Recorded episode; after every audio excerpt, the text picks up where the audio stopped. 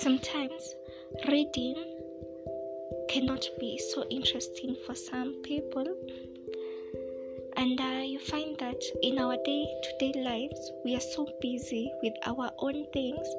that we do not have time to go online and read about mental health of which it is a topic that is really affecting us because either we are infected or we are affected. But chances are that we have experienced a case of